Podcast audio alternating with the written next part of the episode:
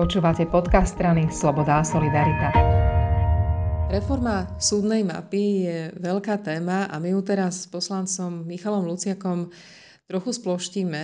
A už sme hovorili o tom, že súdy po novom, po tom, čo sa táto súdna mapa podarí, by mali byť bližšie k ľuďom, mali by byť odbornejšie, spravodlivejšie, ale veľa sa diskutuje o tom, že by sa mali zmeniť aj podmienky, v akých sa súdi. Málo kto z nás má pochodených viacej súdov, ideálne možno žiaden, životne možno jeden.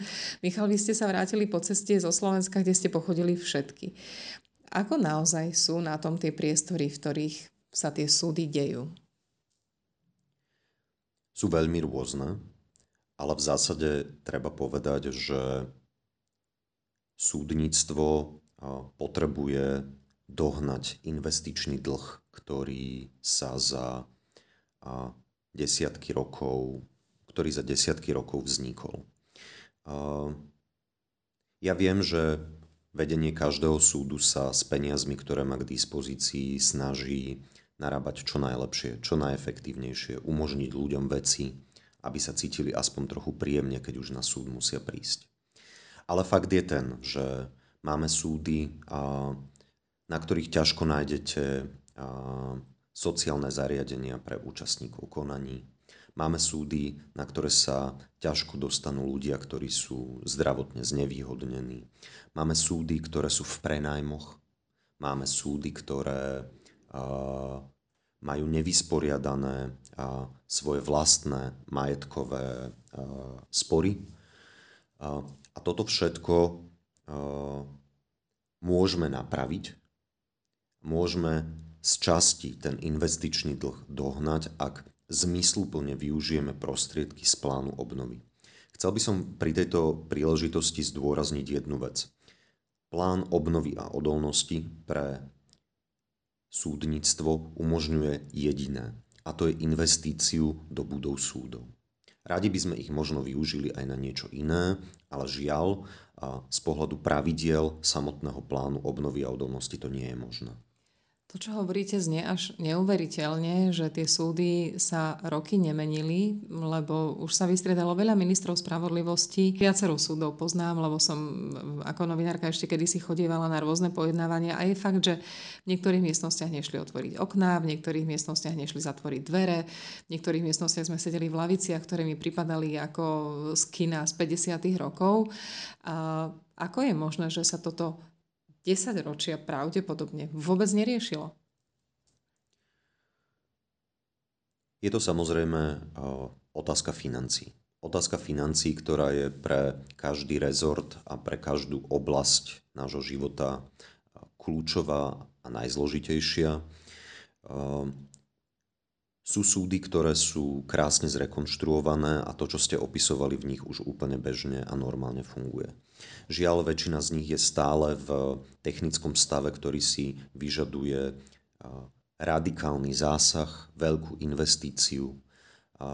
Len taká drobnosť, aby keď prichádzate na súd v letných alebo jarných mesiacoch, proste keď je teplo, aby v tej pojednávačcej miestnosti sa dalo dýchať, aby tam boli klimatizácie, aspoň tam, kde sa stretávajú ľudia na tých súdoch, aby ste mohli niekde zaparkovať, pretože to je jedna z vecí, ktorá sa jednoducho stala bežnou súčasťou nášho života. A ja by som si veľmi želal, aby som mohol povedať, že tá spolupráca medzi Ministerstvom spravodlivosti a Ministerstvom financí funguje bez ohľadu na naše politické alebo stranické preferencie tak, aby sa tento dlh mohol znižovať, aby tie súdy vyzerali krajšie, aby, vyzerali, aby boli napokon prístupnejšie. Ale fakt je ten, že plán obnovy v tejto chvíli poskytuje niečo, čo ten rezort vlastne nikdy nezažil a pravdepodobne ani dlhé roky nezažije. A ja cítim aj takú vnútornú povinnosť jednoducho všetkým ľuďom, ktorí tam denodene prichádzajú do práce a samozrejme a najmä pre účastníkov konaní, ľudí, ktorí na tie súdy prichádzajú v ťažkých životných situáciách, investovať tieto prostriedky čo najzmysluplnejšie a tak, aby bolo na prvý pohľad zrejme, že sme tieto peniaze investovali hospodárne a, a aby sa jednoducho ľudia na tých súdoch cítili aspoň trošku lepšie. Ľudia na súdoch to sú aj zamestnanci a oni pravdepodobne možno aj vítajú tento krok, hoci budú musieť možno niektorí ďalej cestovať do práce, tak asi je to pre nich lepšie, keď budú pracovať v normálnych podmienkách, než v takých, ktoré možno fakt 30-40 rokov nezažili žiadnu rekonštrukciu, vymaľovanie, opravu toaliet.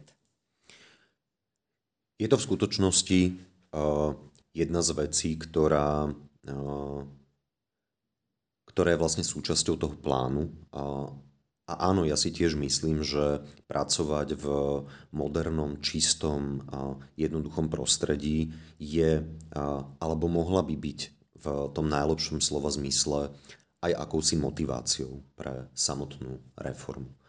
Ehm, a áno, niektorí z nich budú musieť dochádzať na, na vzdialenejšie súdy, ale konečnom dôsledku môžeme sa rozprávať o tom, ako sa cítia na tých súdoch súdcovia, ako sa tam cítia pracovníci súdov, ale našou primeranou úlohou je rozprávať sa o tom, ako sa tam cítia ľudia, ako sa tam cítia účastníci konania. A keďže vieme, že z dlhodobých údajov je to úplne zrejme, že ľudia prichádzajú na súd asi raz za život, tak ja si myslím, že aj tú trochu väčšiu vzdialenosť vieme zniesť, alebo budeme schopní zniesť, ak to rozhodnutie súdu bude rýchle, oveľa rýchlejšie než dnes a že budú rozhodovať o tom kvalitní, zdatní súdcovia. Ďakujem veľmi pekne. Ja ďakujem vám.